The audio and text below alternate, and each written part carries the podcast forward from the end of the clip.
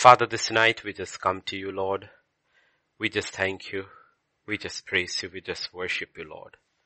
We come together, different parts of the globe, different time zones, but we come together as one people, one body of Christ, and we look to you.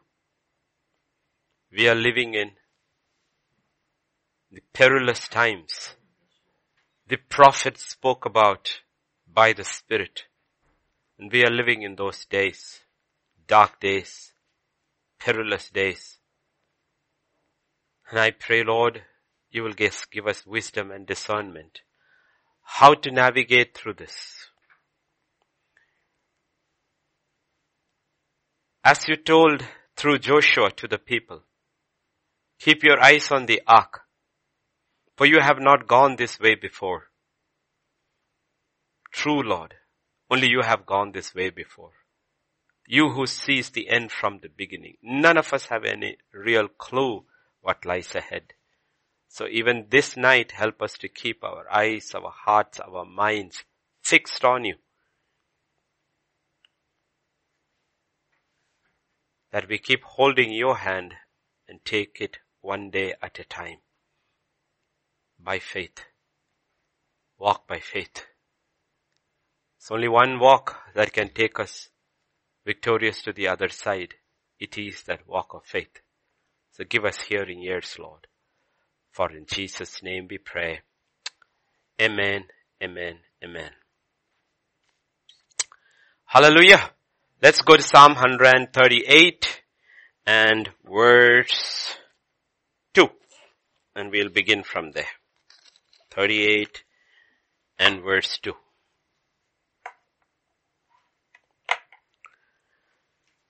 I will worship toward your holy temple and praise your name for your loving kindness and your truth. For you have magnified your word above all your name. We start from there. You know, the past few days, oh, practically all our days, we've been looking through the word at life, God, how to walk by faith, but especially past few days, evenings I've been looking at the word. God has exalted something above everything else. That is His word. And the only thing that will take us through the days in which we are living or any age, if somebody came through victorious at the end, it was because they learned to lift His word above every situation. And we have to learn how to magnify His word above everything else. We are going through, I know it sounds repetitive, but we are going through the most unprecedented event mankind has ever seen. But the whole world has been shut down because of a virus you cannot see. Pandemic. Literally the whole world has been shut down. But that is what we see here with our eyes, the pictures all around the world, but there's something that is happening behind the scenes. I want that picture upon the screen. The coronavirus and the spiritual side of it. Actually, it looks beautiful. with all that color and everything, right? But it's not beautiful at all. But take a good look at it. If you, you have seen this on our traffic posts and everything, even traffic cops wearing the helmet like this. But if you look at it closely, I'll tell you what it spiritually means to me. It looks like a human brain into which pins have been put. This is what is happening in the last days, what I call it, the spirits of mind blinding has been released. There's a complete mind blinding that is taking place around the world. Around the world. And they're extremely successful because what is the visible sign every man, every woman, child has to have when you step out into the world? You wear your mask. Meaning, symbolically meaning, shut up and listen to us. And also don't talk maintain your distance when you are in the public. You'll see three things happening. One, minds are being controlled. Two, mass. These are all symbols, okay? Spiritual symbols of what is actually happening. Masks have been put. Don't talk and maintain six feet distance. Even if you're husband and wife. Maintain six feet distance. Let me tell you, the rest of the world has fallen in place. The whole world has fallen in place except a little bit of resistance only in US. The believers are too small in any other nation, every other nation to make any difference. If any nation can bring this, us out of this mess, it is US. Because you have a large number of people who are believers and who understand liberty and resistance. Let me ask you this question. Who's the most powerful person, at least on paper, or even in reality on planet Earth? What is his name? Have you ever seen him wear a mask? Because he says, I refuse to get in line with the agenda of the system. Even in his press conferences, everybody is wearing a mask.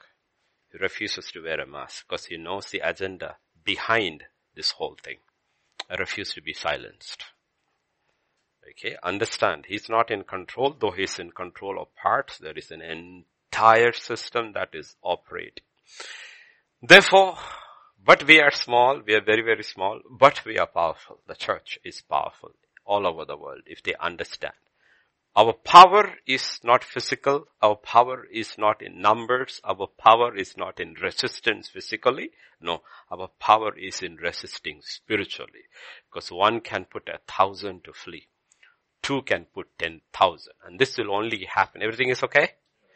This can only happen if church learns how to pray. That's why we're exalting the word above everything else. Because if we don't understand what is happening, we lift the word, we learn the patterns in the word of God, and we understand the power of God's word and how to pray, all our dreams and all these things we are making is all nonsense. There will be no careers left. There will be no education left. There will be nothing left.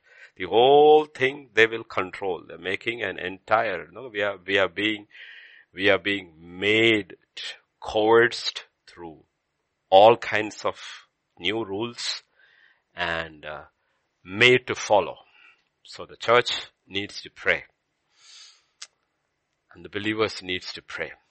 Pray strategically that all the powers of darkness are bound and the powers unseen and seen behind this are exposed.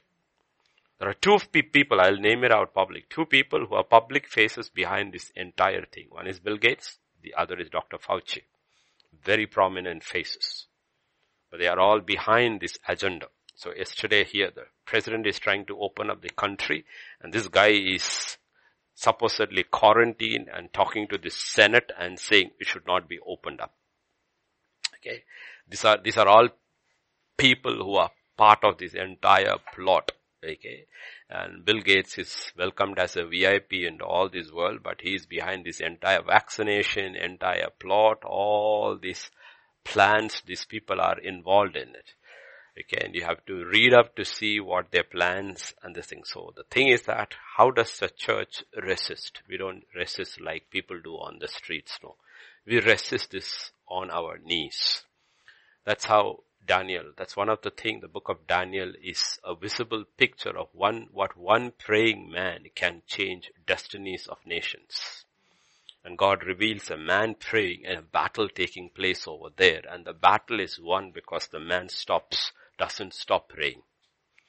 When a believing church arises and has discernment and refuses to stop praying, the battle will be won over there. So we see that also, that picture in the book of Revelation, that they overcame him. You don't have to go there by the blood of the lamb and by the word of their testimony. There is a war taking place in the privacy. Everybody has been locked down. This is the time when people should put their minds and this thing away from everything. If you have online jobs like Raja and all, do that. But after that, be on your knees and pray in the spirit all the time. Don't get distracted by, because that's what the devil will do. He will distract you. And Jesus said, very warned it very careful, very, very clearly. He said, the end will come suddenly when everybody is building, thinking, I mean, basically everybody, what's the minds occupied with? What to build, what to eat, what to drink, school, education, career, job. Every mind is occupied with this and we don't realize the people who are behind this, they are not thinking about any of these things. They're working overtime to bring the Antichrist into the picture and God says this end will come suddenly. The church would be so foolish to be caught up with their minds in all these things. The church should be strategically praying. And how do you see these pictures? Only through the word of God.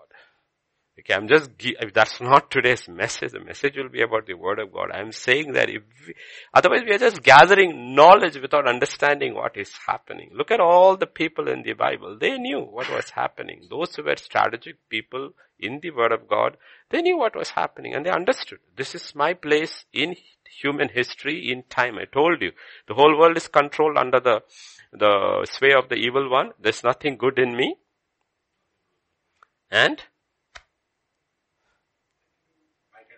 I can do all things through Christ Jesus. And the fourth thing, you got only this much time. Everybody is caught in time to fulfill a particular purpose of God in there. So Abraham knew. How did he know? Because God told him. Each one of them knew. They all knew their purpose and they fulfill God's purpose. Okay, so we have to understand our purpose and that's what it basically means. Seek ye first the kingdom of God and His righteousness and all these other things we are worrying about. God said, don't worry about that. Focus on my kingdom. Because if the kingdom is coming, also remember the Antichrist kingdom is also coming. The anti of all the Antichrist is coming. There will be many, many Antichrists, but the big one is coming. And scripture is only one place it has promised to the church in Philadelphia. Okay? That I will keep you from the trial that is coming upon the whole earth. So you want to escape or you don't want to escape, the whole thing is this. Please remember. So God has exalted His word above all His name. Let me try to give you a human example to explain this. Okay? There was Joseph in his father's house, the youngest of eleven. Let's leave Benjamin out. His brothers hated him. They wouldn't even speak to him.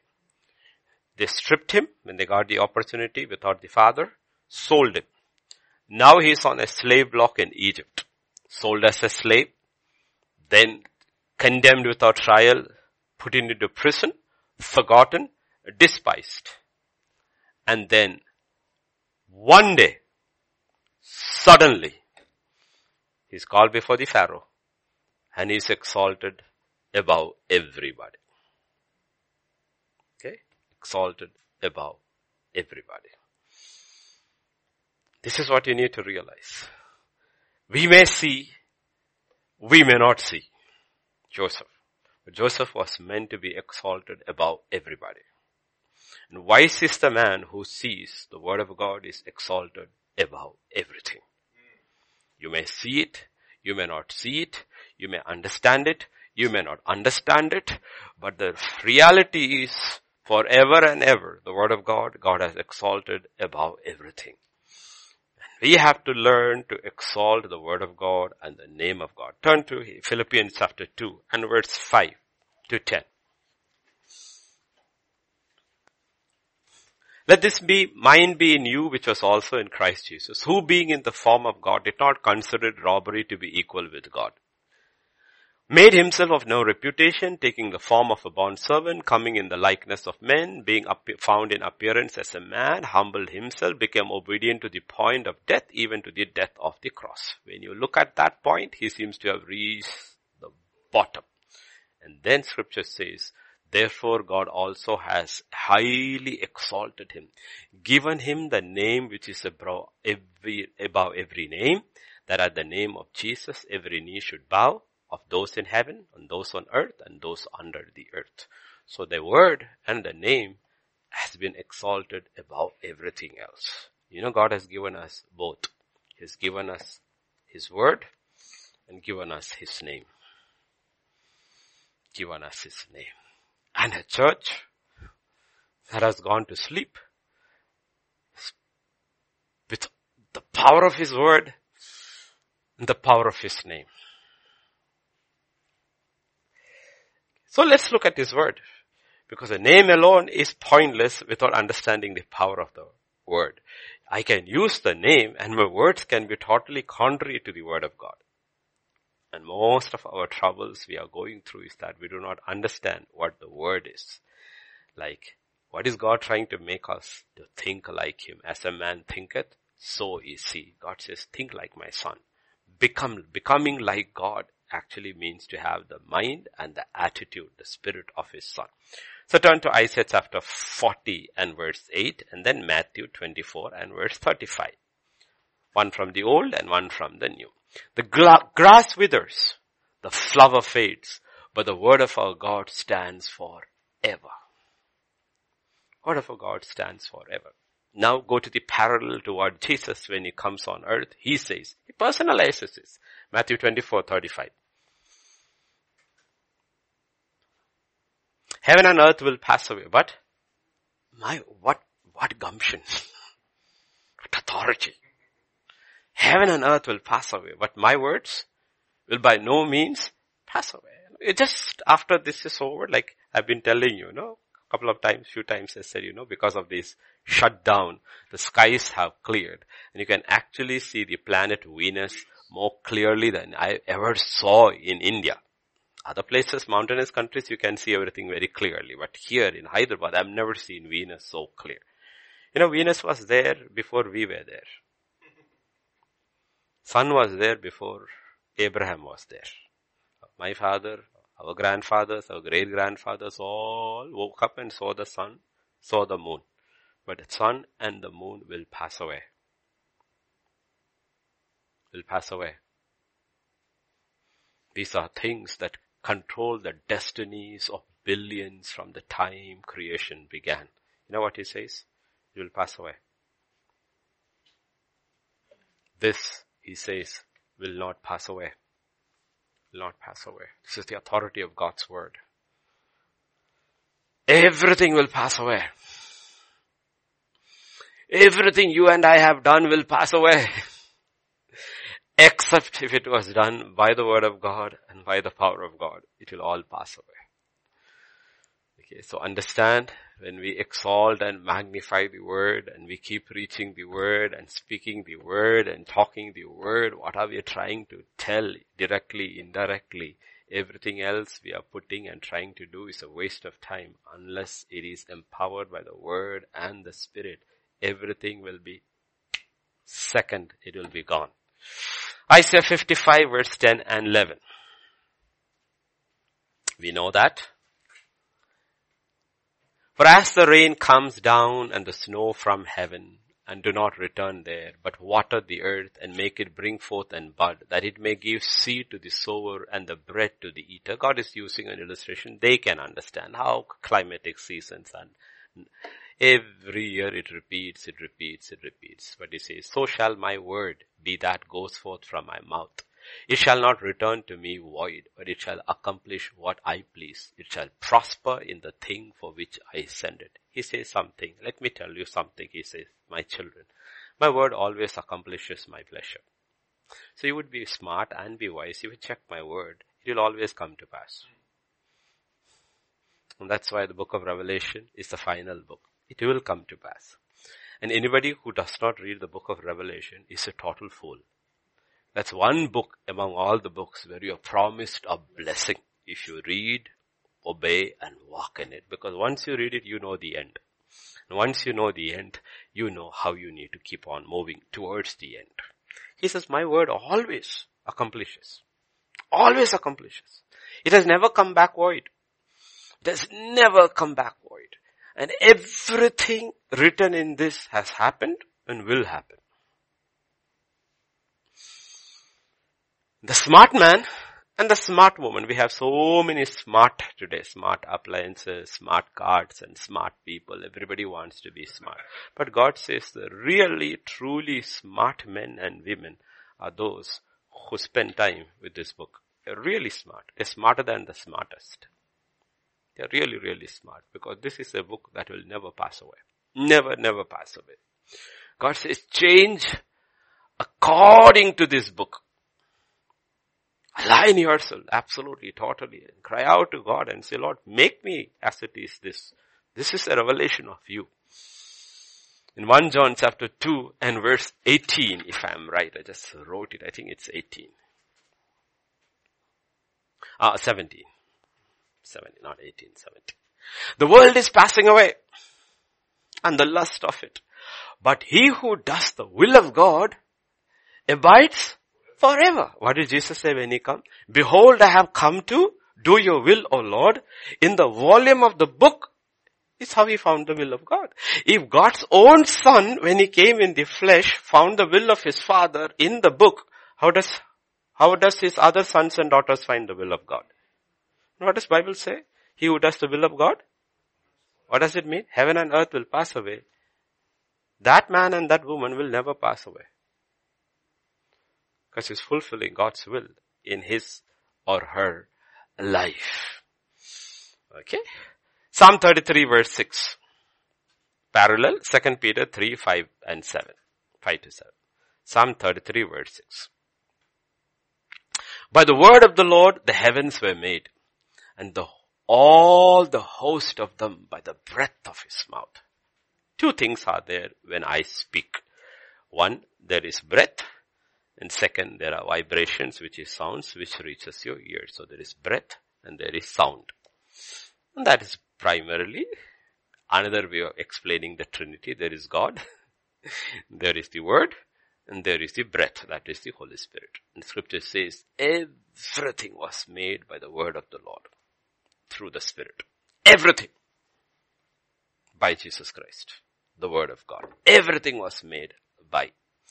If you go to 2 Peter chapter 3 verses 5 to 7, this is what Peter, moved by the Holy Spirit says. For this day, this day willfully forget that by the word of the God, word of God, the heavens were of old, and the earth standing out of water and in the water, by which the world then, that then existed perished being flooded with water. He says everything was by the word, the judgment, the creation, everything was by the word of God. But the heavens and the earth which are now preserved by the same word. Do you know why we are all preserved? Because it's the word of God that's preserving the good, the bad and the ugly. Everybody is being preserved by the same word. Why? Because God said it's not time yet are reserved for fire until the day of judgment and the perdition of the ungodly men. Everything by the same word. And believers have been given, 21st century believers are very lucky, especially in the free world. They all have a copy of it. The word has been given. Everything was created by the word. Everything is preserved by the word. Until the time decided by the word. It has the power to do both, to create and to preserve and to destroy. In 1 Peter chapter 1 and verse 23 is the stunning beginning of all of us who are born again. Having been born again, not of corruptible seed, but the incorruptible through the word of God which lives and abides forever. Think about it. Just for a minute, think about, we heard so much about the word, how the word was in the beginning, the word created everything, all that. Just think for a second that the word of God, that is God himself, Jesus himself, which created everything, is the actual word that birthed you and me inside. Is there inside. That born again man has been created by that same word. Same word. Having been born again, not by corruptible seed, through the word of God which lives and abides forever inside us. Something that has eternal has come inside. That is why scripture says the man who does the will of God will live forever. Why? Because the word of God. Now what has to happen? That word of God we saw yesterday has seed, has to grow and become the full man. Seed becomes a full tree. That word of God in us has to take over the full man. Remember the word of God creates both material and spiritual things. There's a spiritual world entirely created by the word of God. There is material world created by so spiritual things also can be created by the word of God. So when the word of God grows in you, you grow in love, you grow in peace. These are all spiritual things. You cannot measure it. You cannot touch it. When the word of God grows in you, these things which are spiritual also are being created in you because these are all by the word of God, both the spiritual realm and the physical realm, material realm, everything is by the word.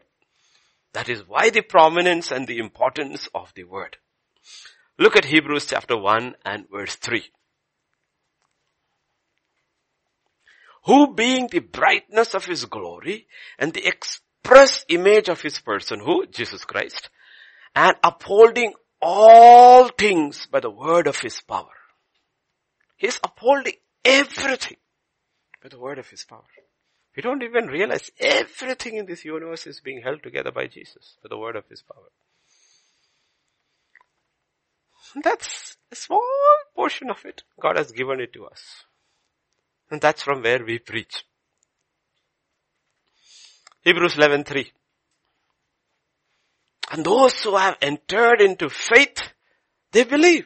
We understand that the worlds were framed by the word of God. We don't believe in evolution. Junk. We believe in creation. Absolute creation. That everything, the worlds, were framed by what? By the word of God. So that the things which are seen were not made by things which are visible. Everything, seen and unseen, everything was created by the word of God. And when the final judgment of this world takes place and Jesus comes, crowned with many crowns, with his tens and thousands of his angels and saints, he's coming. Nobody knows his name. But we are revealed his name. In Revelation 19 and verse 13, we are given his name. What is his name? He was clothed with a robe dipped in blood. Why is his robe dipped in blood? That is the blood of his enemies. And his name is called the Word of God. Okay. When he came first, the Word became flesh. He came as a lamb.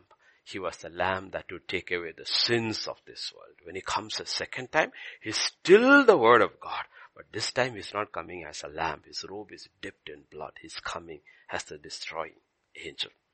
He's going to come as the judgment of God upon this world. And what is that? The word of God. So a simple question this evening to all the dear ones who are listening, young and old, new believers, old believers, everybody. How do you and I see this book. The Word of God. Let me tell you the danger of ignoring this book in your life. John chapter 6 and verse 63. Jesus tells the nature of this book. It is a spirit who gives life. The flesh profits nothing. Everything we are running around worried about is connected with this flesh. He says the words that I speak to you are spirit and they are life. Please, he says, understand the nature of this book. Cry out, be poor in your spirit, like I said, and cry out to the Holy Spirit every day, Lord, make this life for me. I don't want knowledge alone. I just don't want knowledge about God. I want knowledge of God. And I want that knowledge to become my life. Like the food we eat becomes life. That's why we are all walking around and sitting here. We don't see that food. It's gone. But it's not really gone. It has become something for us. It has become life. In the same way, Lord, let this become life for us. Otherwise, it is only knowledge about God. It doesn't save anybody. You see, when you go, imagine you are in a courtroom. Imagine this is a courtroom. And behind the desk, I am the judge sitting. Let us there. Pastor Vijay is there in the middle. He is sitting in the dock and there is another person who is the witness. The case is against. There is a judge and there is a witness. The witnesses. Okay. Very rarely will you ever see a courtroom where the judge is also the witness. Imagine a situation where the judge is the witness. You're finished. What? You, how can you argue with the judge? Because he says, I was there at the crime scene. Oh, there the crime. I saw him.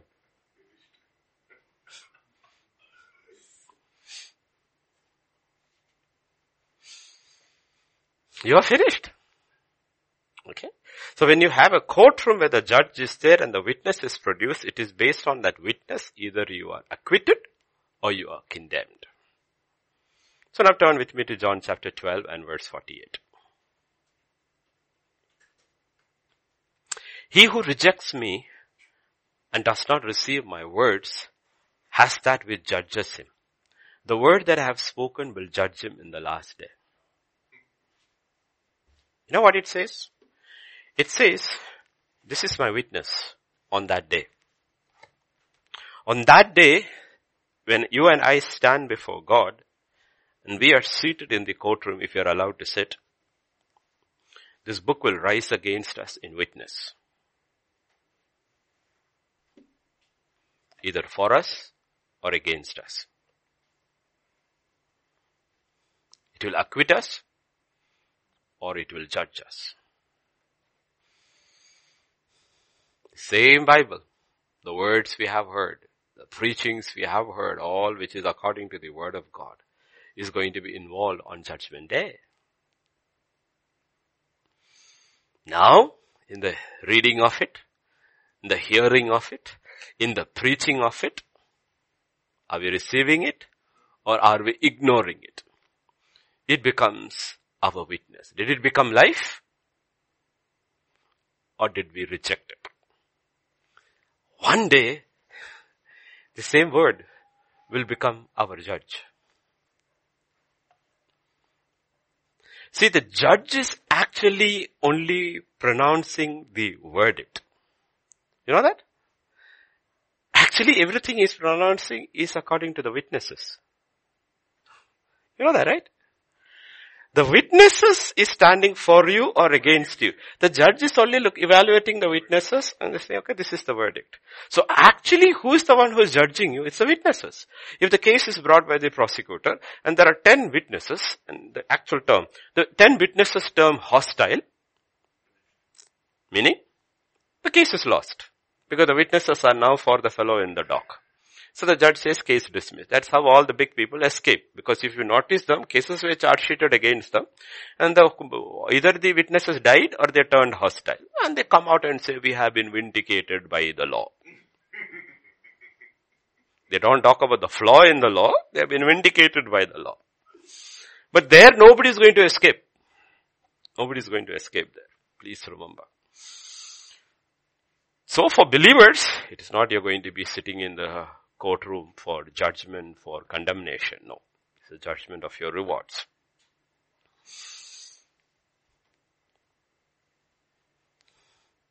You see, in a courtroom, a witness can only testify.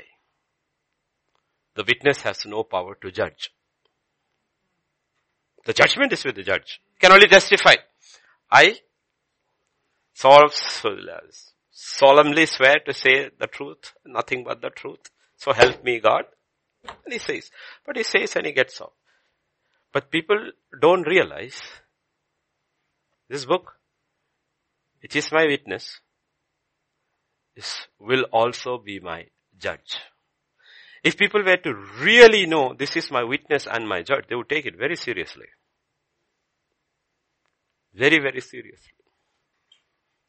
If you ever been in a courtroom, when the judge enters, all rise. When judge sits, everybody sits. I have to see how people, especially those who are charge sheeted, stand in the courtroom. That's only once in my life I saw. Everything is in his hands. Young boy, a college kid, was caught. And he's standing there, shaking like this, pleading for mercy.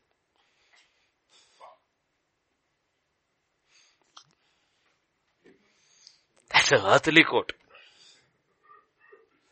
And that is not even a sentence of death. One year, two years, that's all. Okay? Think about it. If only people know, this is my witness. On that day, the word of God will speak for me. It has become my life. Let us, let us say you have TB. What do the doctors say? Take an X-ray. And when the X-ray looks up, and if your TB has been really, really bad and you did not know, that looks at and says, what will he say? Half your lungs is gone. Right? What happens if there's a spiritual x-ray on the day of judgment and God will say, this is your life. 20% Christ, 80% you. This is the witness.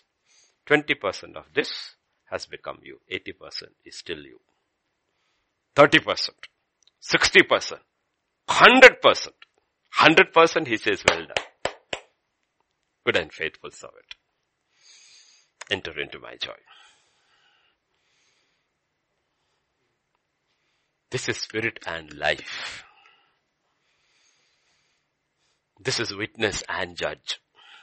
Therefore God will say, O Israel, hear and love. That's why we preach the word. 1 Corinthians 1.21.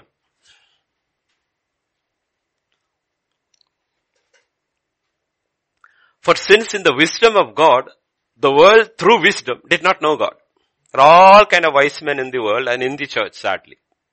It pleased God through the foolishness of the message preached to save those who believe. He said there's only one way people will be saved. What do you need to do? Keep preaching. Keep preaching. Because faith comes from? Like I said, God is an unbelievably compassionate God. Because He knows always in history the majority could not read. Or even if they could read, they could, did not have access to the Word of God. Even today, majority cannot read. Most of India cannot read. They don't have a Bible. Most of China doesn't have a Bible. Most Muslims cannot read. But Word of God is being broadcasted through every media possible 24-7 it is going for. Even we ourselves, such a small entity, we are now on YouTube, Facebook, internet radio, our website and podcast. 24-7 it is going on. And everyone who's crying out to God without even realizing is tuning onto an FM radio, listening and, and they believe. That's why I said this is the supernatural power of God. All a man or a woman anywhere in the heart has to cry out, Lord, reveal yourself. God does. He moves.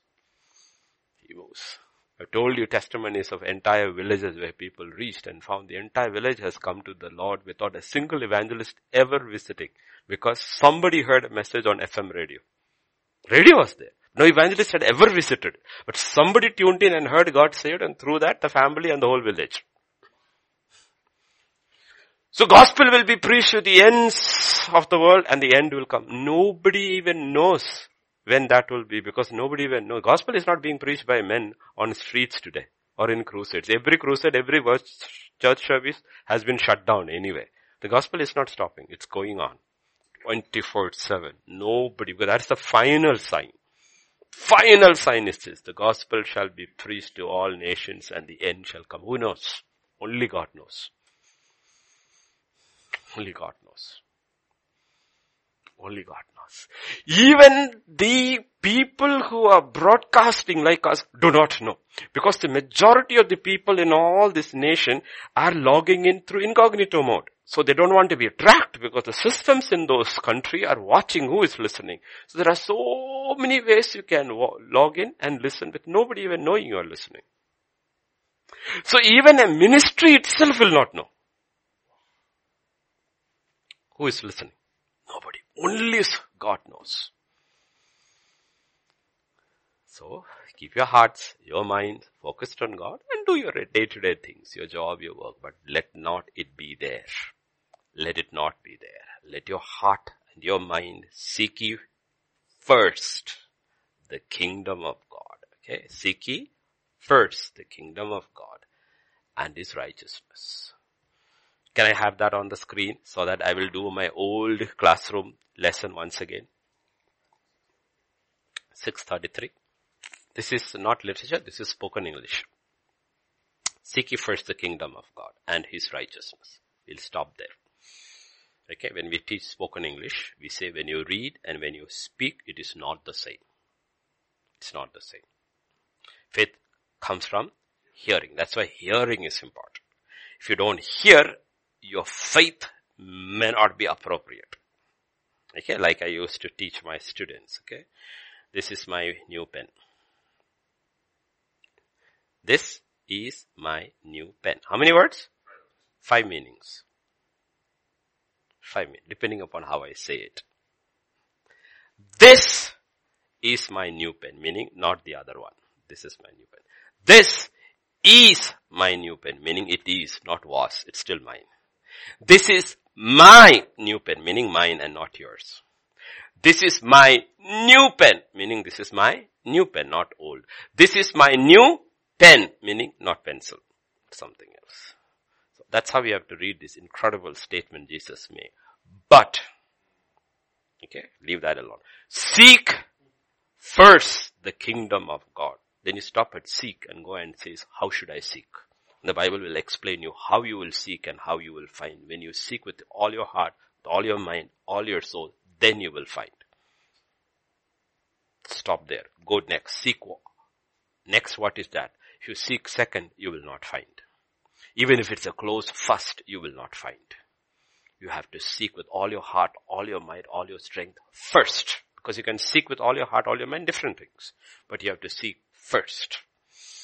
What do you have to seek? The kingdom. The kingdom of God. Not, there are many, many kingdoms. You have to seek first the kingdom of God. And what? There are different kinds of righteousness. There's a righteousness that comes by the law. There is self-righteousness, different thing. But he says, you seek that, you will not get it. You have to seek my righteousness that comes by faith and faith alone. You know, when you, that's why faith comes from hearing. That's why the hearing part is very, very important. Though you do your daily meditation and all devotions, then there has to be meditation. It is when you meditate, the Holy Spirit will come and focus on one letter and say, stop there. Stop there. This is what you need to do. This is what you need to do. And everything falls into place. People ask us, how do we study the Bible? Okay, we study the Bible differently. We'll teach you easy ways. But one of the ways, like, how do I prepare for a series of sermons? Is because when you are reading, suddenly the Holy Spirit focuses on one thing and zero sun says a word. So you got it. Word. Things start falling into place. What did you focus on? One thing, the word. I've exalted, I have magnified my word above. Once you get it, then you start working on it and it starts falling into place. So in each one of our lives, on particular days, particular stages, the Holy Spirit will bring focus to something from scripture. Don't ignore that. Don't ignore that. Focus on that and you will realize that is important to you. Important to you. Like they talk about symptoms of coronavirus. This symptom, that symptom. I have this symptom. Do I have to worry? Doctor will say, no, you don't have to worry. That's not part of this one. But if you have this, be careful. That's one of the symptoms. In the same way, don't just be casual readers of the Bible. This is life. This is life. Right? Like our parents used to do. You are late and you're running. You'll say, okay, leave your bread and this, just eat the egg and go. Why? Because egg is protein. Take an egg and go. Leave the rest. Okay? Because mother knows the egg will make the child run till lunchtime. Egg has got something which the rest of it does not have. Take an egg and go. Eat egg quickly and go. Okay, in the same way, don't be just casual. Read this exactly as it is. It is life. It is life. And there is a God who will speak. And when He speaks, appropriate it through the Spirit till it becomes your life. That's the only we can navigate through these incredibly dangerous times we are going through. Only by faith and faith alone. Come to 1 Thessalonians chapter 2 and verse 30. How do I hear? 2.30. Once you have come to this point and you are focused on a preacher. Okay, first I will tell you, you have to be like the Bereans. Test every preacher out. Is he speaking according to the word?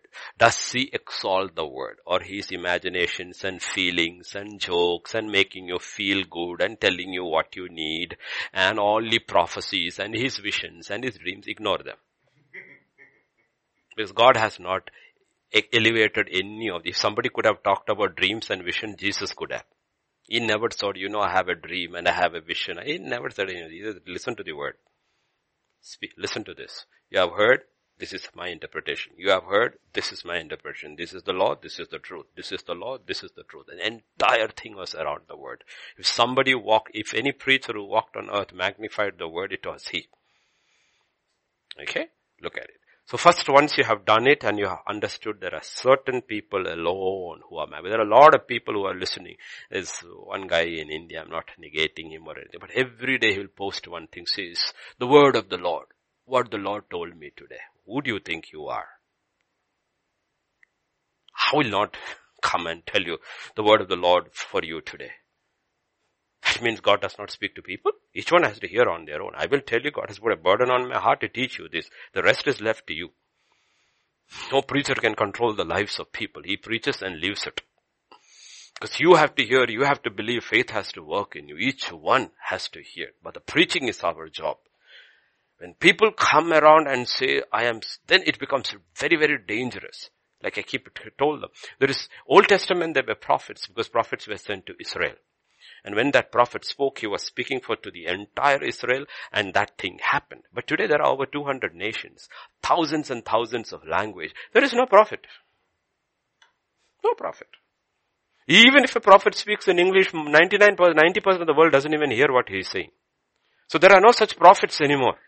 That's why the order changes in the new covenant. In the new covenant, the apostles are put first and the prophets second. What is the job of the apostles? To establish churches and teach doctrine bringing people to the doctrine of Christ. So you have to be very, very careful about who you are listening to. Because this problem is this itching ears for knowledge and not for life. This itching ear. I'm talking about good Christians. Itching ear is there for knowledge. And this itching ear for knowledge which will take you off track. You have to be very, very careful before God. Lord, what I'm looking for is your life your life. And here scripture says, for this reason we also thank God without ceasing. Because when you received the word of God, which you heard from us, you welcomed it not as the word of men, but as it is in truth the word of God, which also effectively works in you who believe. He said, I love you Thessalonians. We came, we preached, great affliction you received the word. But when we came and we preached to you, you did not receive our word as the word of men you had good discernment. You received it as the word of God. Therefore it is working in those who believe. Okay? And then this is the Thessalonian church. Incredibly good church. But later in the book of Acts, he said the Bereans were even more noble than, because they also searched carefully with scriptures to see that his word agrees with the word of God. With the word of Because the problem with prophecies is that when you give a prophecy about the pandemic, it does not come to pass you should be executed according to the law. Old covenant law. Your prophecy cannot go wrong. Cannot go wrong. That's the danger of prophecy. Cannot go wrong. Cannot go wrong. And you look at all these prophets who claim they prophesied about this virus. Nonsense. Who prophesied about this virus? Who prophesied about this virus? Guy in Singapore saying two years ago, I preached you, if you listen to the recording in a one hour message two years back, he uses the virus that is coming. The earth is full of viruses anyway. My question to that, if you're really prophetically warning, how come your church did not become the sign to the world? Everybody's sitting before the virus hit with mass. That's how clear the prophets in the Old Testament were. Absolutely clear. There was no shadow turning with any one of them. And as I just said, heavens is locked up, it is locked up. And they prophesied, it happened. Babylonian captivity is coming, it cannot be changed, you can do whatever you make. You can put me in the prison, you can bait me, you can put me in the dry well, you can do whatever you want. It is coming, and it came. 70 years is over, that is happened. 70 years is over for your people. Release is come. Release will come. Gentile kings, kings who do not know the God of Israel are moved to send his people back. When they spoke, this happened. Today there can all kind of people coming and saying they are prophets. You know, people who are not rooted in the word of God will go after these things. I'm not saying don't listen to them, but discern them. Even the, the Bible says, uh, the Bible says, what did it say? Uh, let two or three prophets speak.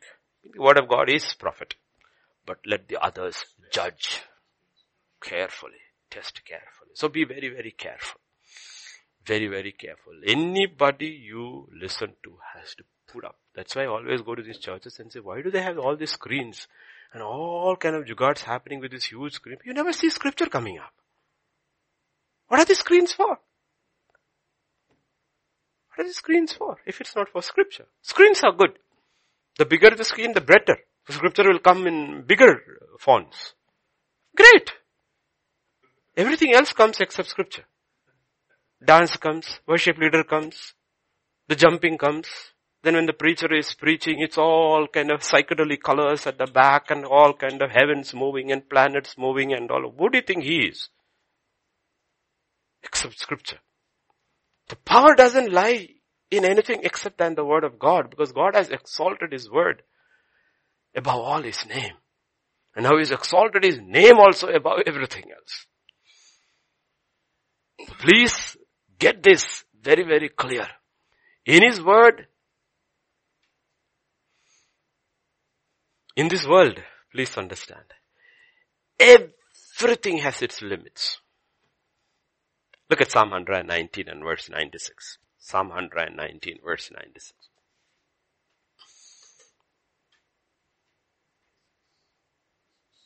Hasn't come.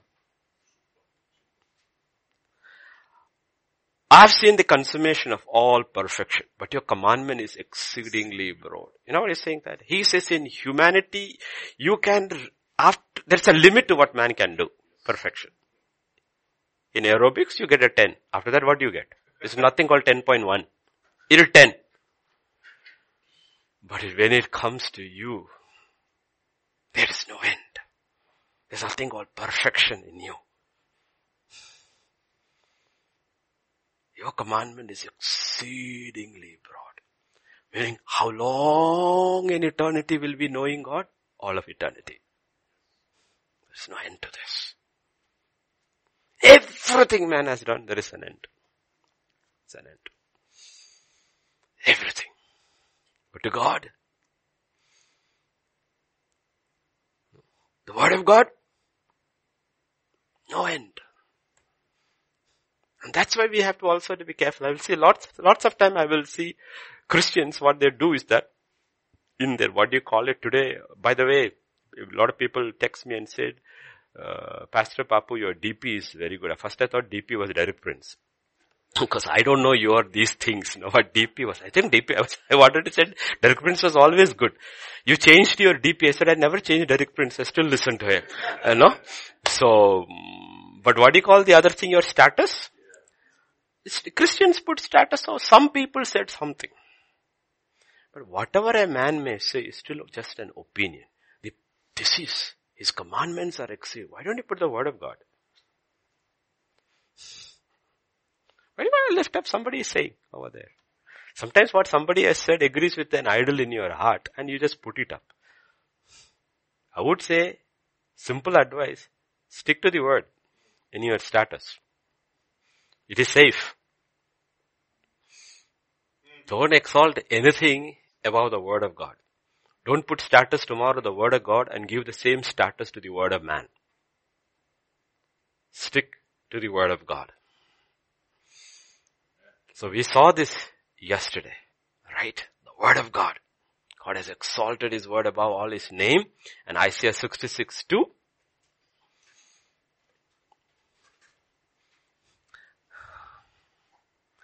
For all those things my hand has made, God says. All those things exist, says the word. How did he do? By his word. But on this one I will look. On him who is poor of a contrite spirit and who trembles at my word. And you know what has happened? That is gone. A lot of Christians everywhere have become like the Pharisees who followed Jesus. They are judging the word. Judging the word is one thing, meaning I want to see the authenticity of it, but sitting in judgment over the word is a different thing. I don't have that authority. I test the word. Casual. There's no fear of God in the way they are handling the word of God and listening to the sermons and the preaching. No. Very casual.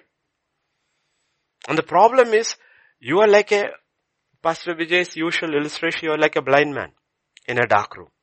Why? Because God doesn't look at you. God won't speak to you. He cannot direct you. Because He is not uh, giving, going to speak to me for my entertainment. Hmm, that's what our mother said, no? Stop playing with the food. In this, eh? Stop playing with the food. It's not a toy. Eat it or leave it. Don't play with it. That's what we heard, right? You think God is going to give us His word to play with it? Judging it is to examine it to see that what I take is true and not false. That's a different thing. But this casual attitude with the word of God, I tell you, God will not speak to you. He will not, he will not speak to me. If I'm casual with the word which I hear, he will not speak to me. Because he, he looks upon he who trembles at my word. These are things which we need to understand. And God is truly, truly able to speak to any man, any woman, any child. His word. Any word. He's not speaking to your opinions. He's not speaking to your feelings. He speaks His word.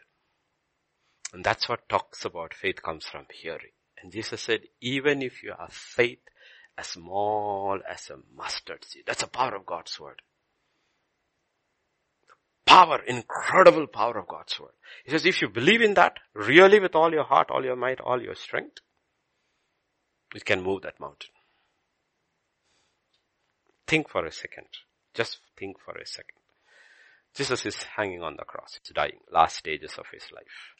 One fellow cursing, another fellow cursing. Then one fellow stops because he's listening to Jesus. And his last minute, he able to see something.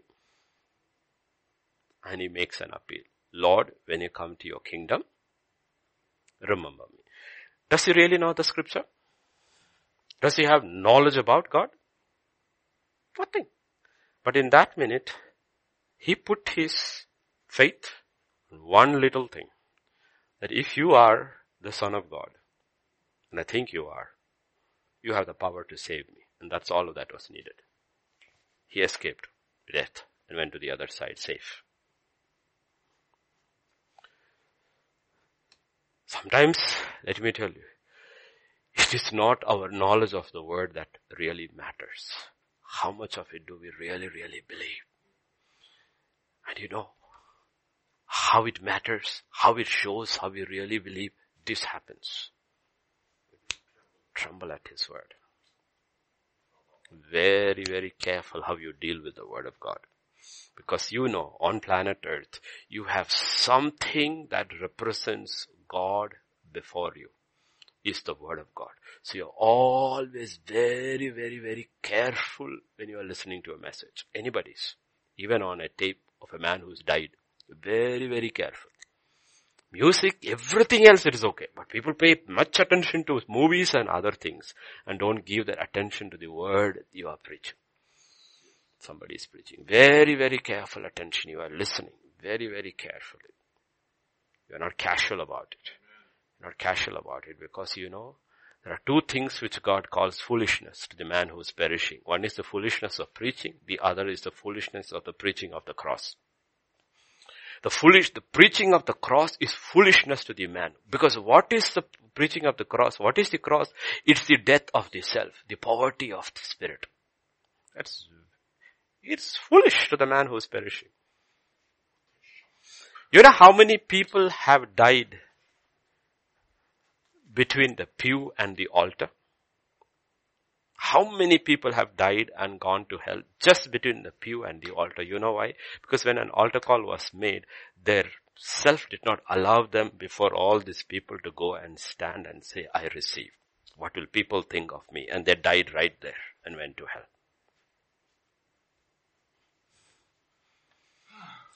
It was so close. But they looked at all around and says, what will people think?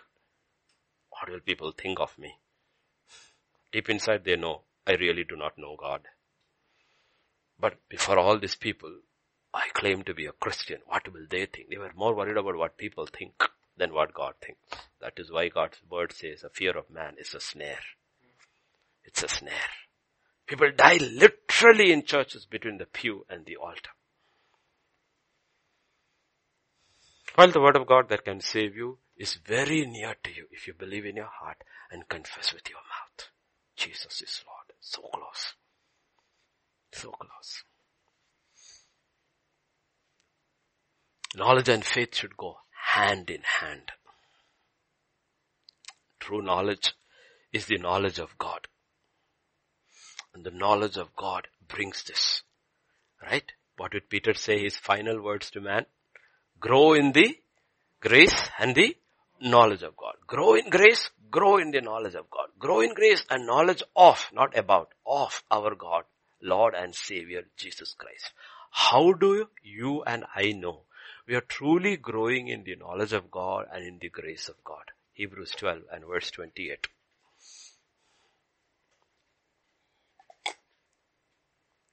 Therefore, since we are receiving if I'm growing in it, the kingdom is growing. I'm receiving a kingdom which cannot be shaken.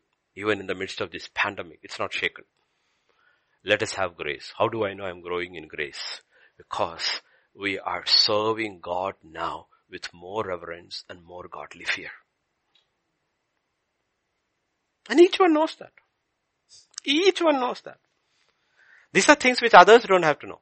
This is something which each one needs to know. If I'm growing in grace and growing in the knowledge of God, my reverence for God and my fear for God and my attitude to the word of God is changing. It is changing because I realize, really, really realize this is life. The Spirit of God and the word of God is dealing with me. It is life and it is changing. We are not scoffers. We are not mockers. Remember? Then the word of God can work like an hammer. Otherwise the word of God can work like a hammer, but our heart only gets harder and harder, unbreakable. Then the only thing God can do is crush us one day. Destroy us. Hammer is working now. So turn to Ephesians chapter 5 and verse 26. Yesterday what all did we see? We saw the word as seed. We saw the word as uh, hammer. Right? We looked at the word. And we saw today how God has magnified, exalted His word, and we've looked at the word, how heaven and earth will pass away. His word is forever established, everything else. So we have been given that word, the how we need to be very careful about how we listen to the word, meaning we go to God with reverence, with attitude, how we listen to the preaching of the word because it is foolishness, or we act like a fool with the word, only we are perishing. Very casual about the word of God, that means we are perishing and we are not being saved because the only thing that can save me in this life is the word of God. Nothing else. It saved me and is continuously saving me. Outside of the word of God, God does not save anybody. Understand that. Outside of the word of God, God cannot save anybody. He will not save anybody outside the word of God. So my attitude to the word is also an actual proof of my salvation. How I am being saved. So Bible says, we looked at yesterday, the hammer, the seed. Another thing it says, he might sanctify and cleanse her with the washing of the water by the word. And we know that almost everything, especially these days, everything we use water to cleanse, right? Like we almost believed yesterday Roshan bought a new car during lockdown, okay? Why? Because he washed his car. Right? We use water to wash, to clean anything. What do we use usually? Water. Everything. But God says, it's only one way, not one way, different ways, but the primary way in which He cleanses us is through the Word. He washes, sanctifies us. The blood of Jesus cleanses us. The Holy Spirit cleanses us. But primary thing is the Word of God. Now, even if they had to be sanctified by the blood, the Word has to come first. The Word has to be believed first. And the Word by faith has to appropriate the blood and believe by faith that it is doing its work. It is the Word. Without the Word, the blood doesn't work, the Spirit won't work. Okay? Remember the Word. Everything. Let's turn to Exodus 29 verses 1 to 4.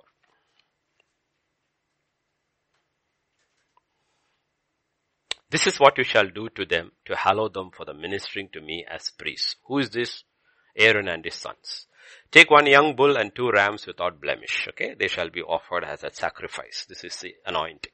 Unleavened bread, unleavened cakes mixed with oil, unleavened wafers anointed with oil, you shall make them of wheat flour. So you will see there is blood, there is oil, and then you shall put them in one basket, bring them in the basket with the bull and the two rams. So there is offering, oil, there is blood. And Aaron and his sons you shall bring to the door of the tabernacle of meeting and you shall wash them with water.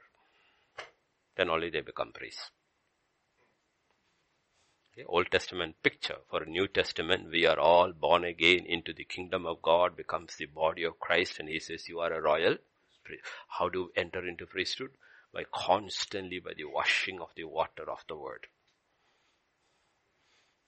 Aaronic priesthood was instituted. One of the things, the main things they had to do was, okay, blood sacrifice is there, the oil is there, that's not enough. Bring to the table, ten, and wash them.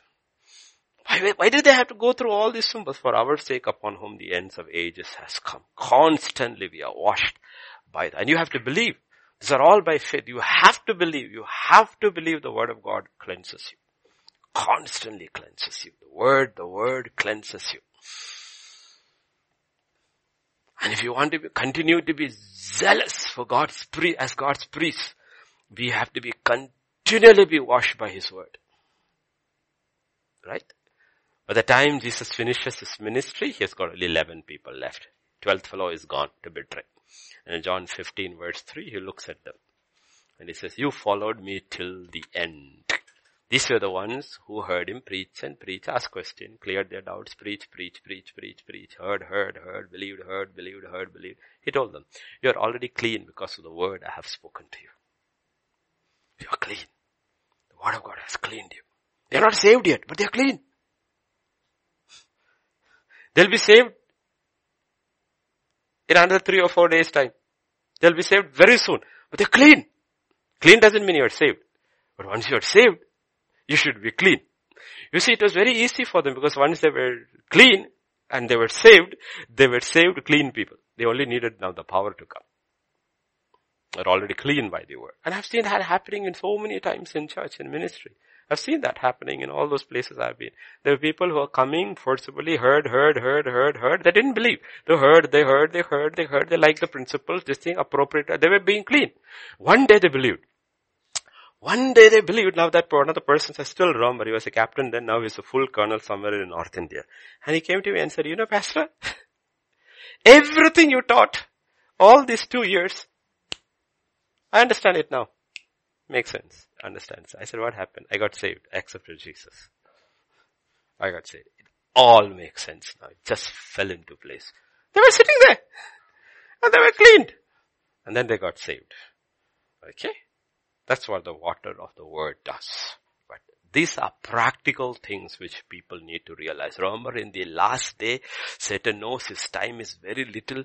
He has come with great fury. Demonic hosts are being re- released. We read the book of Revelation and all, a lot of stuff is there and we don't know. Are, have they already been released? There are a lot of things we do not know. Those don't go by YouTube videos and people telling no and all. Just pray your way through all this. We don't know what is happening. There are all kind of demon.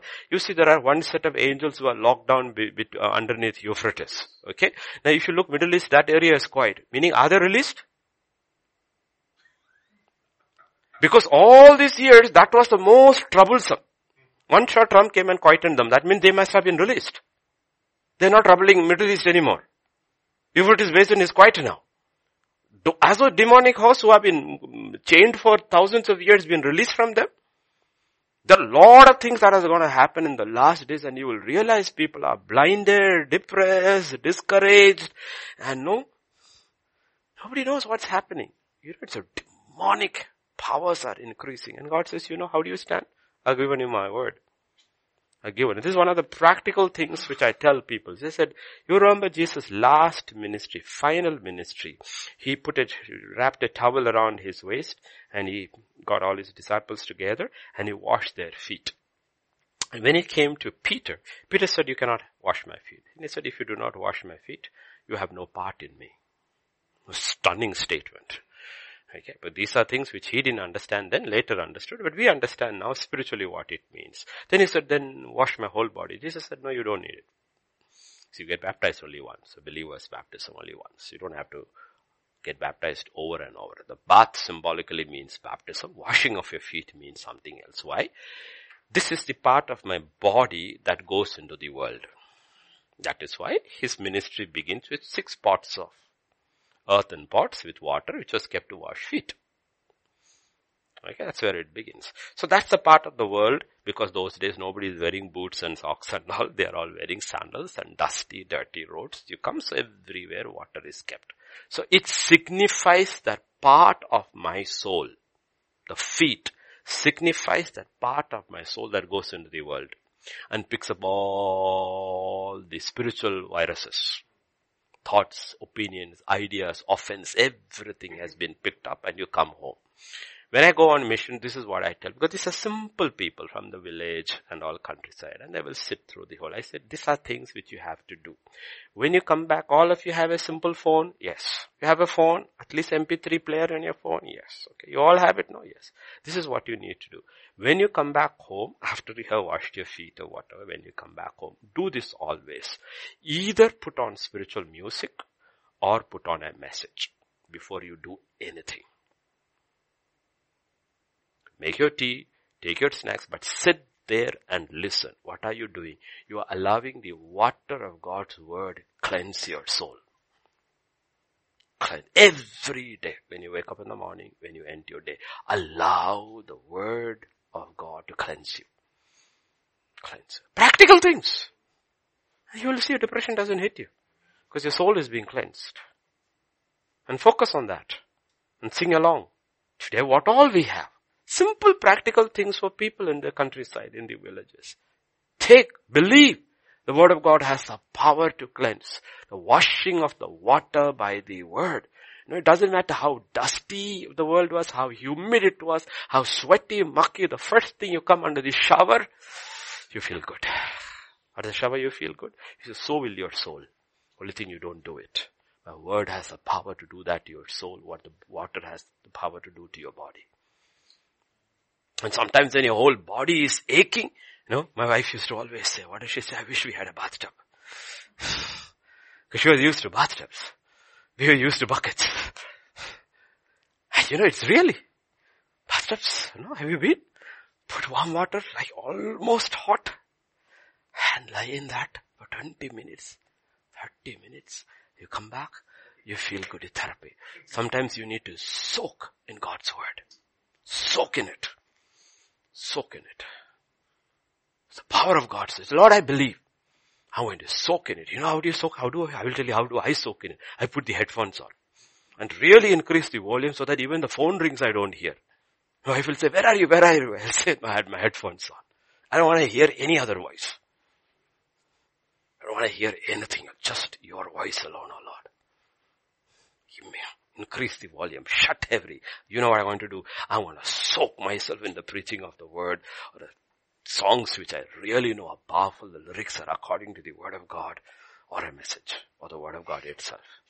And you realize we can handle this pandemic. We can handle these issues of life. Your word, oh Lord, is life. Your word is life. That's, that's just that. Even people say, teach us to pray. Jesus said, this is how you pray. But I will tell you, there are powerful people who pray. I tell them, you know what you need to do? Put on the headphones and pray along with them. This may be recorded prayer. It doesn't matter. Pray along with them. You have prayed with them for seven days, eight days, fourteen days. You have learned to pray. Why did they ask Jesus to pray? Because he was a maestro when he's coming to pray. Who do you go to learn from? Somebody who's a master, right? In all these, there are people. There are people There are people. And you learn from this greats. And you say, Lord, I want to pray. I want to pray. Teach me how to pray. Like we tell worship leaders. Listen to really good godly worship leaders. They have a way of leading worship. Learn from them. Learn from them. And realize, okay, this is, and then you, you, you understand how it is. See, everything is there. Only thing is that we spend our time watching news. reading newspapers, reading map- magazines, watching nonsense. And then it's, I am depressed. Then what do you do? Waste our time. Which should be spent on people who are really oppressed and struggling. Really oppressed and struggling. That is how you carry the burden. And this is all things that are in the word. And God says you are clean. You will feel clean because of the word. Clean because of the word. Clean because of the word. And let's go to Psalm 119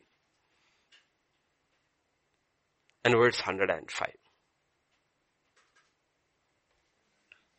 119, 105. That is the first text I wrote in my ancient Bible. I've been carrying it for almost half my life.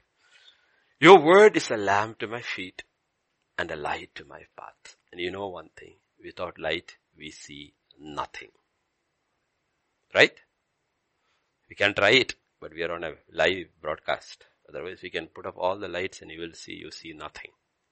Meaning the man or the woman who does not have the word in them is walking in darkness. They see nothing. Absolutely nothing. It's as simple as that. See nothing. Without His word, we see nothing. That's why God is called light. Jesus said, I am the light of the world. And when His life becomes our life, that is when we become the light of the world. It's not that I am the light of the world. He said you are the light of the world. That doesn't mean we become automatically the light of the world. When His word becomes our life, then we have appropriated His life. His life has become our life. When people see us, they realize this is truth and I am error. So God says two kinds of reaction will well. To some people, what are you? You are the aroma of life. To other, you are the smell of death. Either they will love you or they will hate you.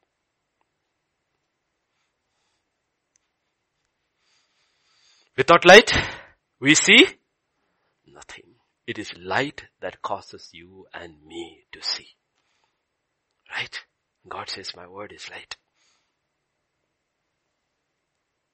He said people without the word are living in darkness. Go to Psalm, no, Isaiah 60. Which one is that? People living in darkness. Yeah, 60. 1 and 2.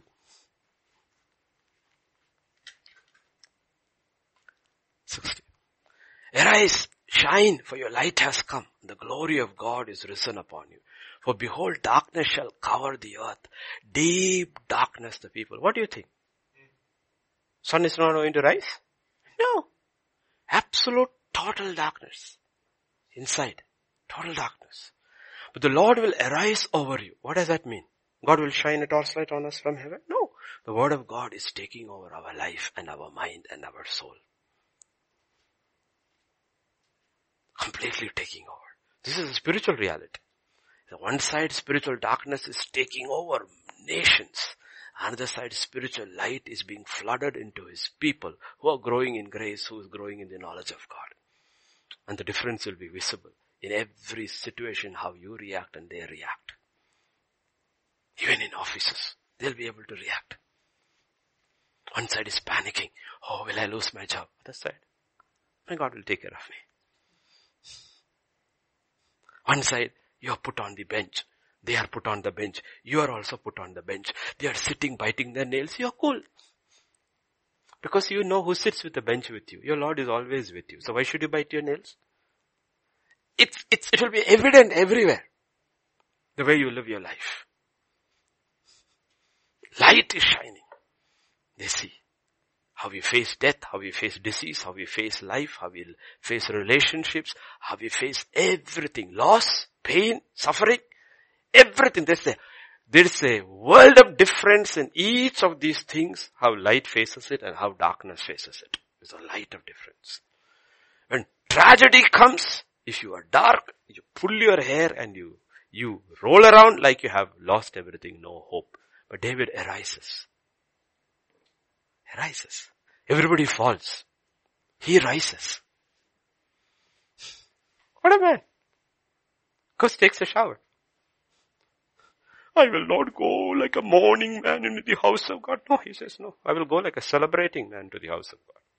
House of God is for celebration. It is not for mourning. Because my God is alive. He's not dead. My son is dead. My God is not dead.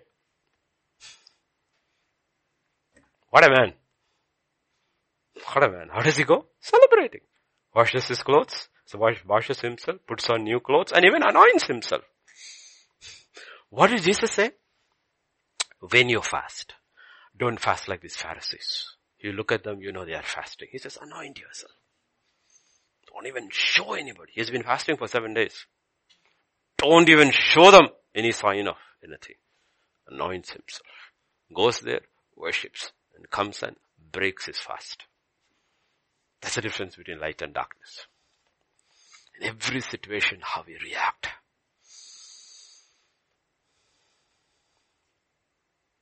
In darkness, remember, there is stumbling and there is falling.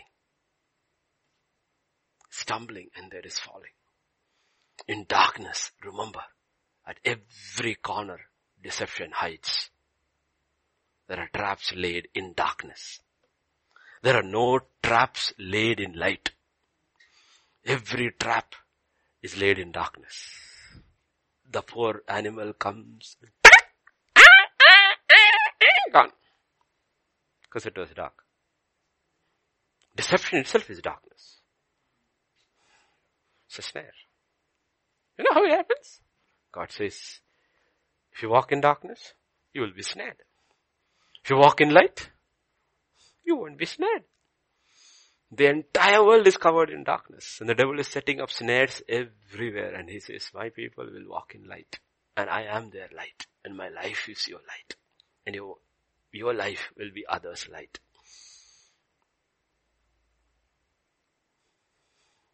Please understand this. If you're born in darkness and live your life, all your life in darkness, then darkness becomes your reality. That's what has happened to the world. The world is born in darkness, lives in darkness, and darkness is their reality.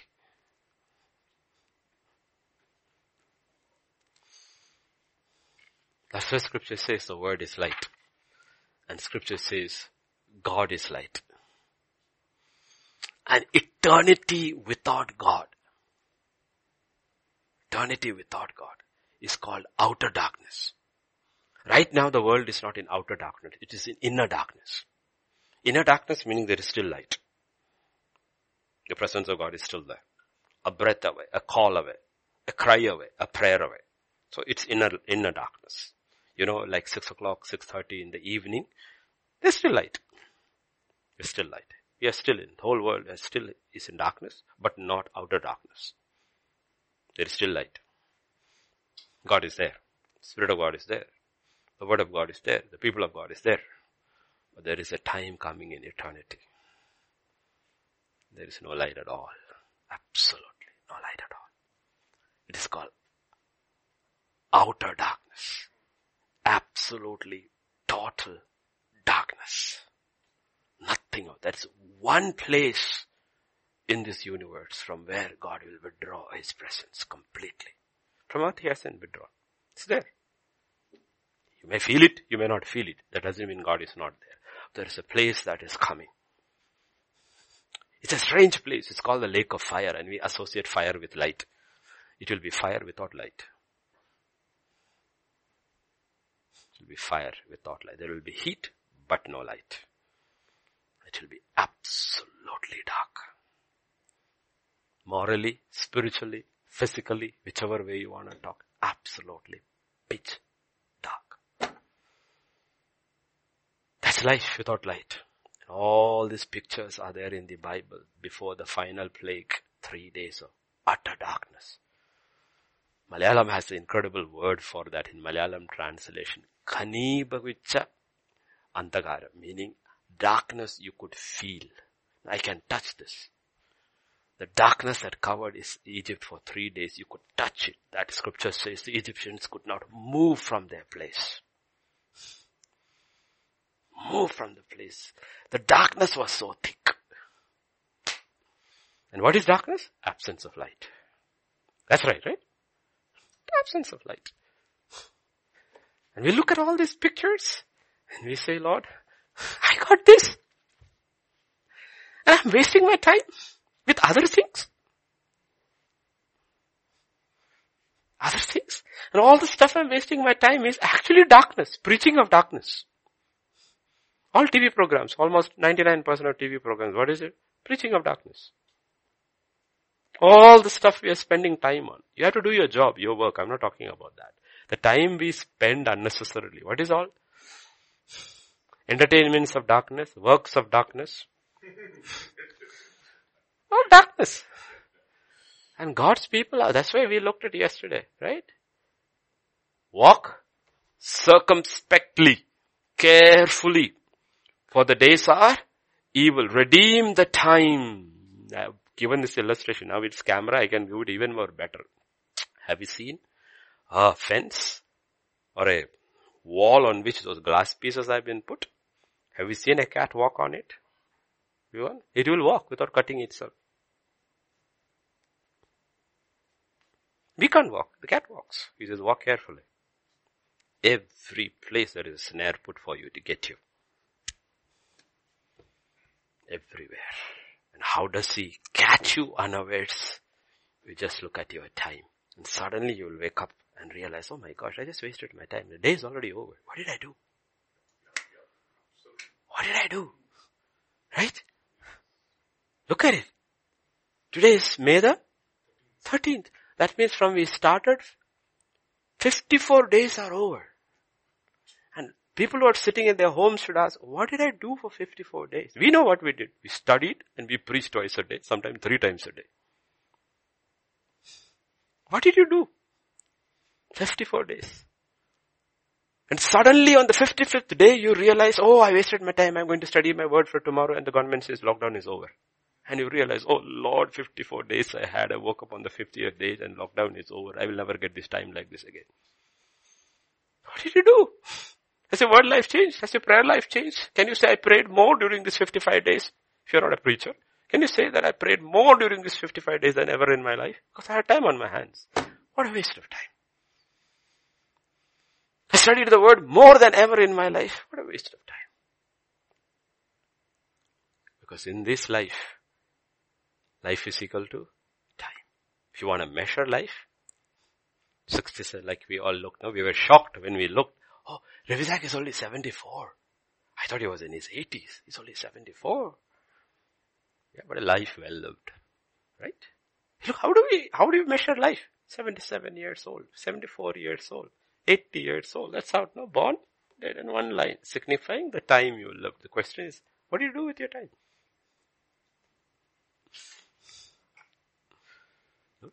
something which I tell on my mission trips to the simple people. I tell them, you know, don't worry about where you came, whether you are learned, educated, whether you are a laborer, whether you are a plumber. None of these things matter to God, okay? King or beggar. One thing common about all of them. You know what? You all get only 24 hours. Queen Elizabeth doesn't get 25. The beggar on the road doesn't get 23. Everybody gets 24. The beggar on the road and the king on the throne has the same book given. The beggar doesn't get half a book and the king gets two books. No, everybody gets the same book. The king on the throne and the beggar on the street gets the same spirit. What you did with your time with the book and the spirit is what the judgment there is. Equal. No partiality with God.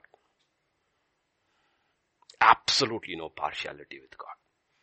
So he tells the poor, you who are poor, I have made you rich in faith.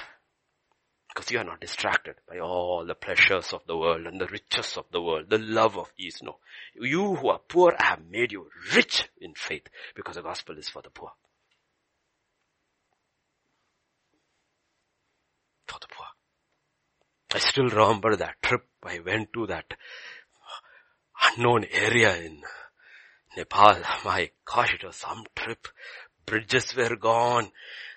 You know, transport inside this thing, you know, like, let us imagine we and our team are going and there are one, two, three, four, five, six, seven, eight, eight of eight, nine of us in a Maruti Omni.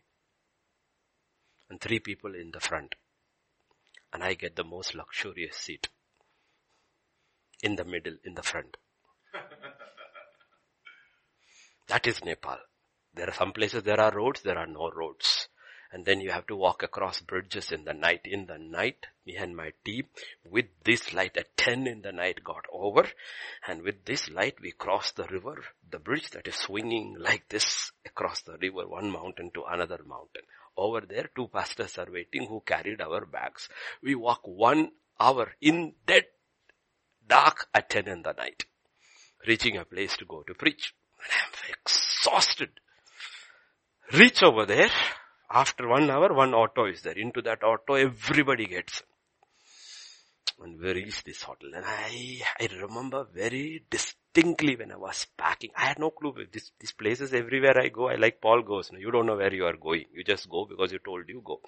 I remember distinctly when I was packing, the Holy Spirit said, take a sheet.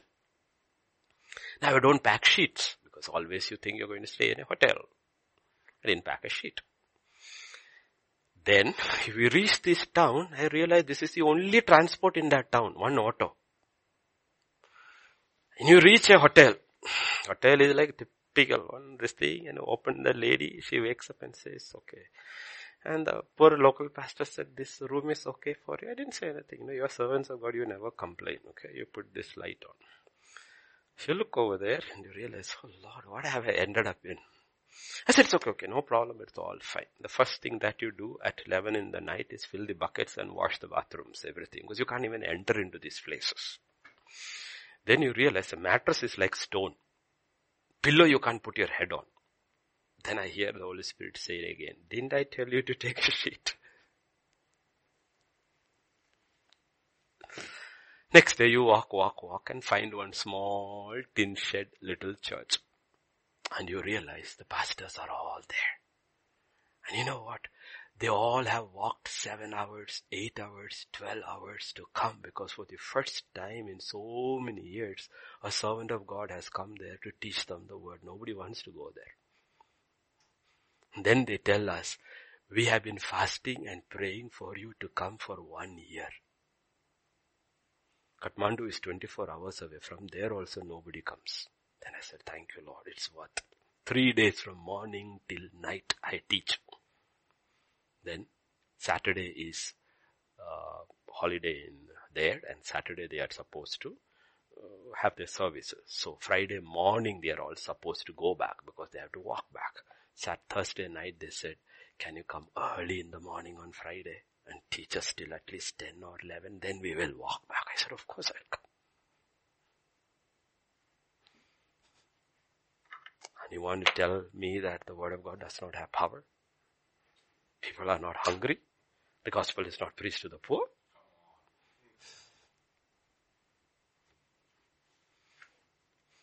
It's not preached to the poor. Of course it is preached to the poor. That's what God is talking about. Eternity without God is eternity without light. Sometimes it's good to switch off all the lights, pull all the thickest curtain and sit there in utter darkness and realize what is life without God. And think how long would you like to sit like that in that darkness? Say, Lord, I don't want to be in darkness. God says, I am light. My son is the light. Matthew 8, 12.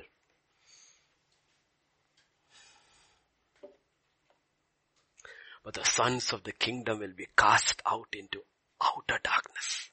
There will be weeping and gnashing of teeth. Who are these? Sons of the kingdom. The kingdom was for the Jews. They were the ones who were called first. But they thought the works of the law was light. God said it was darkness. Nobody will enter into my kingdom based on your good works. They refuse to accept the work of God on the cross. So what happens to the sons of the kingdom? Everybody now and then caught in religion, they'll be cast into outer darkness. And there is weeping and gnashing of teeth. You see, one of the things which you have need to understand, once the limitation of this body is taken away, whether you are in heaven or in hell, there is no weakness. So what does it mean? You will weep all of eternity. You will gnash your teeth all of eternity. Somebody said, if you lost your teeth on earth, don't worry, he will give you dentures there to gnash. Limitation is our body. Our body gets tired and goes to sleep. And we still dream because the soul is not tired. Please understand what eternity is like. You didn't understand it. In hell, you don't get even the luxury of a nap to forget your darkness or your suffering. You don't even get that. The luxury of a nap. At least the suffering poor man on earth, he will drink and he will sleep for 12 hours and wake up and then his suffering begins again. At least he gets the luxury of a sleep to forget. You don't get that luxury also without God without God. Understand what God. Only when you see all these things, you will understand the incredible sacrifice of Jesus Christ to get people, man, woman, child, to the Father. Don't go. Broad is the way that leads to destruction. Straight is the gate. Narrow is the path that leads to life. Very few find it. Stay there, stay there. All around there are traps set deception set. Don't believe in yourself. That's what the world says. Believe in yourself. Don't believe in your works. Don't believe in your opinions. Don't believe in your feelings. Don't believe in any of these things. Believe in the word. I have magnified my word above all my name and I have given you a portion of it. It's not the whole word. That means God can be contained in a book. No. What we need for this life is here. Exalt it above everything else. Let your joy be real joy and not false joy. Let your peace be real peace and not false peace. The devil can duplicate everything if you're not walking in the word. Everything can get duplicated. And tell me tell you the devil duplicates whatever is valuable in the kingdom. It, nobody duplicates a 10 rupee notes. 2500. Because they are valuable. Everything that is valuable in the kingdom of God, be careful, he can duplicate. So even in your soul, Test it with the word of God. Is my peace genuine? My joy genuine? Spirit of God, word of God, test me. Test me, Lord. Right, Pastor Vijay? Mathematical, brilliant, right? Yet, where in their exams, when you get, you look at the question, you realize you didn't know the answer? Right? So many times, right? You think you know everything until the question paper comes. You look at, oh, I thought this was a hundred percent exam and then you look at it and you realize, I don't know this. There's so many people, all of us sometimes walk so false confidence. There's only one man who walked with 100% confidence. Because he didn't live his life, he left, led his father's life. Matthew 25, 30, last scripture for today. Not last scripture, last but one and cast that unprofitable servant into the outer darkness, there will be weeping and gnashing of teeth. Who is this unprofitable servant? This is the Christian who thought his faith was real when he had no works. He had made a confession and he thought the confession will get across but he did not have the life. Faith without works is? So God asked him, where is your works? I gave you a talent, right? Show me. He said, I didn't do anything with it. I said, throw him out. Your life is false. It's fake. You confess with your mouth. You didn't believe with your heart. And you didn't allow my Holy Spirit to operate through you. Throw him out. It's a false faith. He's got nothing. Confession without works. Throw him out. You see that? False faith. Matthew 22, 13. The king said to the servants, bind him hand and foot, take him away, cast him into outer darkness. There will be weeping and gnashing. Who is this fellow? Who tried to enter the wedding feast without the dress? Who tried to sneak in, pretending he was saved when he was not saved? Throw him out. King's eye will, nobody will escape his scrutiny. The sons of the kingdom, the fellow who made it till the wedding feast, the fellow who said, I believed and I confess, but no works. Everybody. Because the life of Christ is real. The life of God is real. What is God looking for? He's only looking for His Son in us. You either have your Son or you have to be judged for your sin. One or the other. If you don't have the Son, then only sin. If you have the Son, get in. Get in. The only thing that is acceptable is the life of my Son. And if that Son is there inside, if His life is there inside, God says, you are the light of the world. In Him was life, and His life was the light of men. Shall we look at the last verse and close? 1 John chapter 1, verse 5 to 7. And we will pray. This is the message which we have heard from Him and declared to you. God is light. And in Him is no darkness at all. If we say we have fellowship with Him and walk in darkness, we lie and do not practice the truth. But if we walk in the light as He is in the light, we have fellowship with one another and the blood of Jesus Christ, His Son, cleanses us from all sin. What does it, what does that word seven mean? What does it mean? If we walk in the light, as He is in the light, why should I have, why should I have fellowship with one another? I'm walking with him, right? God says you cannot walk with him without walking with your brother. What does it mean? It means if you're really walking in the light, when I have offended Roshan, yes Roshan, can I have your hand? I will tell Roshan, I'm sorry. I'm sorry. You know what happens? The blood of Jesus, his son, cleanses us from all sin and you're back in the light. Because the light is the one that shows darkness. Right? Why do you have all these lights? Because you are on TV and you need more light to focus on me. And what happens? I discovered myself after I came on YouTube. What my face looks like. Because I've never seen so much light on my face. Hmm? You know what light shows up? It shows up areas in which we have no fellowship with God of fellowship with man. It shows up. Entire Bible hangs on two hinges. Love God, love man. It is not about anything else. It's about relationships. Everything is about relationships. Love God, love man. And this light will show. It will show. The whole Ten Commandments is also divided into two. One to four, love God with all your heart. Five to ten, love man with all your heart. As simple as that. That's why the, that lawyer was good.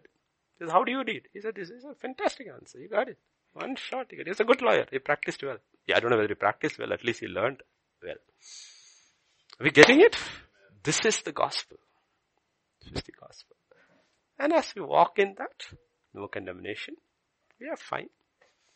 God is not saying you have to have intimate fellowship with everybody. He says no. Within where I have placed you, walk in love. Walk in the light. No. We don't have to worry. God has put us all in families and in spiritual family. We have a church, we have our own families, and you have to look at it, how you walk among them. Hold nothing in your heart. Renounce it all and walk in fellowship with God, with man. And God says you're walking in the light. Because God is light. On the other hand, you're walking in darkness. Then you say you have fellowship with Him. You lie. You lie. You do not practice the truth. Amen. Shall we pray? Father God, we just come to you, Lord, in the name of Jesus. Thank you for today, tonight, Lord. We have come all these days meditating upon your word. We just want to say, Lord, continue to strengthen us, Lord, through your word. So many people, Lord, need strength even to confess. They're so scared to put right things with God or with man. And I pray everyone will be led by the, your spirit and not by their emotions and feelings. Because only the spirit can show us the truth. Only the word can show us the truth. I pray for all these dear ones around the world who are listening, who have come out of such terrible relationships, terrible situations. They don't have to go to those ones who abuse them. They just have from their hearts just forgive them and let go and be God, be God. And the, the light of God, the truth of God, and the love of God will flood their hearts and their souls. And each time they do it, they'll feel the deliverance of God in their lives. Everyone. And they'll be able to walk with God and hear clearly. Hear clearly. Because we have a living God, a God who speaks. And the word of God won't be a boring book. The preaching won't be a tiring word. Too, like the psalmist will say, I was glad, very glad. When they said to me, let's go to the house of the Lord. We too would be able to say, I would rather be a doorkeeper in the house of the Lord. Yes, than anything else where we can meditate in your presence. Sing praise, worship, hear your word day and night. Because the word is about you. The glory of God. The glory of light. The horror of darkness. An eternity without you. We are children of light. And your word is light. And I pray all those who are hearing would choose your word, your light every day of their life. Allow the word of God to cleanse them. Constantly cleanse them. The word of God to flood their life and their sight that they walk in the light. Thank you, Father. Thank you. I speak healing. I speak strength. I speak deliverance into every life, everyone who's hearing. The word of God go forth and heal you of your infirmities. Let the word of God go forth and deliver you of your situations and your bondages. The word of God cover you and envelop you and move the mountains in your life. Thank you, Father. Thank you, Lord. We praise you, we worship you, we glorify you, Lord. Thank you, Father. For in Jesus' name we pray. Amen. With the grace of our Lord Jesus, the love of the Father and the fellowship of the Holy Spirit rest and abide with each one of us. Amen and amen.